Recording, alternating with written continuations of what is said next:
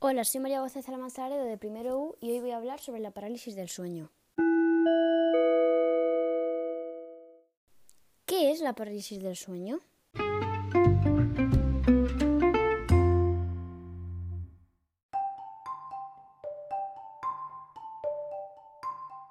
La parálisis del sueño es un trastorno que consiste en la imposibilidad de moverse y hablar cuando se pasa del sueño a la vigilia. Un episodio bastante común que suele generar cierta angustia a quien lo padece, ya que suele ir acompañado de alucinaciones. Por momentos, cerebro y cuerpo se descoordinan y de ahí que recuperemos la conciencia antes que la movilidad corporal. La parálisis del sueño es un fenómeno por el que se produce un despertar incompleto de la persona. Aparecen las transiciones entre el estado de sueño y vigilia, normalmente en el momento de comenzar a dormir o en el de despertarse. Este trastorno del sueño, que se sitúa dentro del grupo de las, parasomnias, según la clasificación internacional de trastornos del sueño, afecta a, una de cada mil, a uno de cada mil habitantes.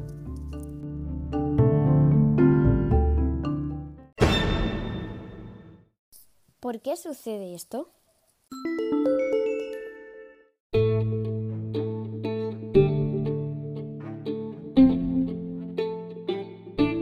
El sueño normal consta de dos periodos bien diferenciados, el sueño lento o no REM y el sueño paradójico o REM.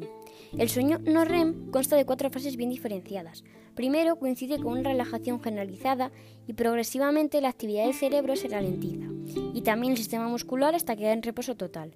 Después empieza la fase REM, donde de nuevo el cerebro tiene mucha actividad, similar a cuando estás en vigilia pero el cuerpo sigue en reposo. Es en este periodo donde se sueña y se capta gran cantidad de información del entorno. La parálisis del sueño se da justo en esta fase. Por este motivo provoca los síntomas característicos habituales de esta etapa. La atonía muscular por la supresión de la función de las neuronas motoras. Este mecanismo evitaría movimientos que podrían lesionar mientras se duerme y desaparece el pasar a la siguiente fase del sueño. Algunos estudios cifran su prevalencia entre el 0,3% y el 4% de la población en general, y entre los factores que predisponen a sufrirla están hábitos irregulares de sueño, como les sucede a las personas que trabajan a turnos, tener con frecuencia jet lag, privación prolongada del sueño, estrés, cansancio excesivo e incluso dormir en posición de, de cúbito supino. Sin embargo, algunos estudios aseguran que la parálisis del sueño solo asociada a una solo asociada a una mala calidad del descanso, se da en el 49% de los afectados.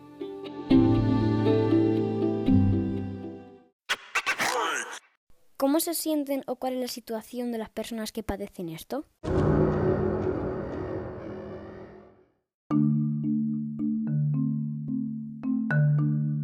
La situación es despertar de forma repentina, notar una presión en el pecho como si alguien se sentara encima, no se puede respirar profundamente y es incapaz de mover las extremidades, tronco y cuello, aunque se mantiene la, capacidad auditiva y táctil.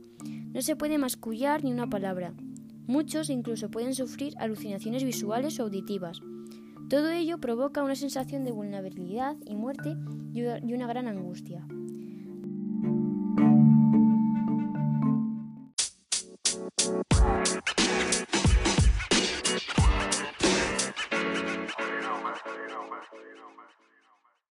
¿Cómo disminuir los episodios de parálisis del sueño?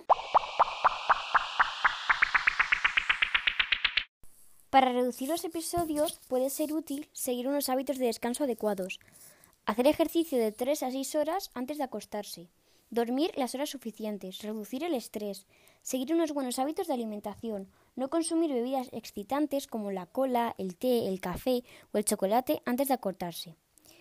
Por norma, por norma general, esta parasomnia no provoca ninguna complicación, por lo que si no se acompaña de otros síntomas de narcolepsia no hace falta realizar ningún estudio.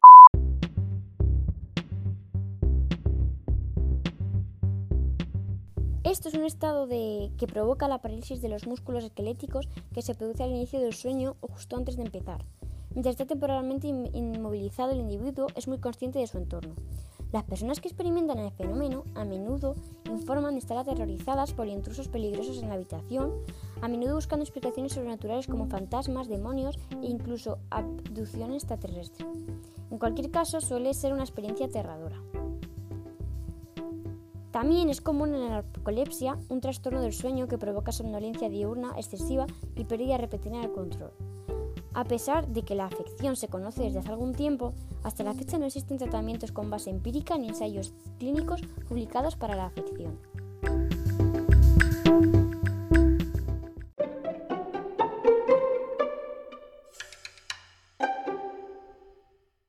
Y si no hay ningún tratamiento, ¿qué se podría utilizar para tratar esto?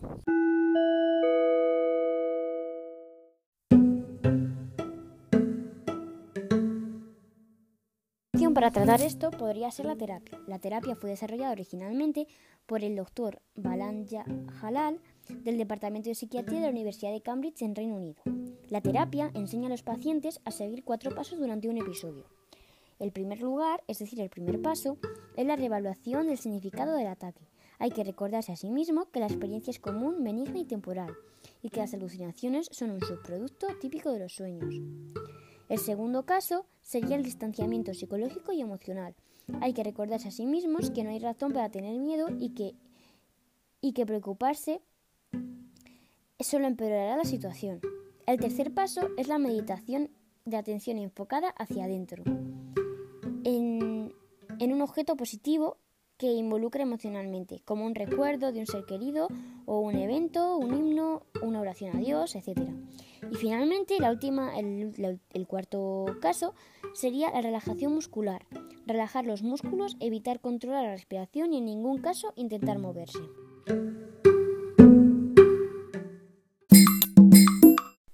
La terapia de imitación y relajación condujo a una caída drástica en el número de veces que los pacientes experimentaron parálisis del sueño, y cuando lo hicieron tendieron a encontrar las alucinaciones notoriamente aterradoras menos perturbadoras. Experimentar menos de algo tan perturbador como la parálisis del sueño es un paso en la dirección correcta. Y esto ha sido todo lo que quería decir sobre la parálisis del sueño.